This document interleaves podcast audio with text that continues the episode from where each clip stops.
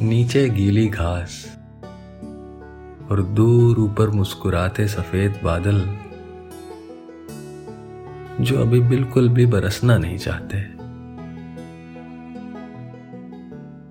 शाम से कुछ पहले शरारत करती उड़ती भागती ये तितलियाँ घर को लौटना नहीं चाहती। ऊँचे दरख्त जो सर झुकाए अपने ही टूटे हुए पत्तों को गौर से देखने में मगन है। मेरे पाँव और तुम्हारे कदमों के निशान जब एक दूसरे से गले मिलते हैं तो एक और हसीन शाम की मुबारकबाद देते हैं।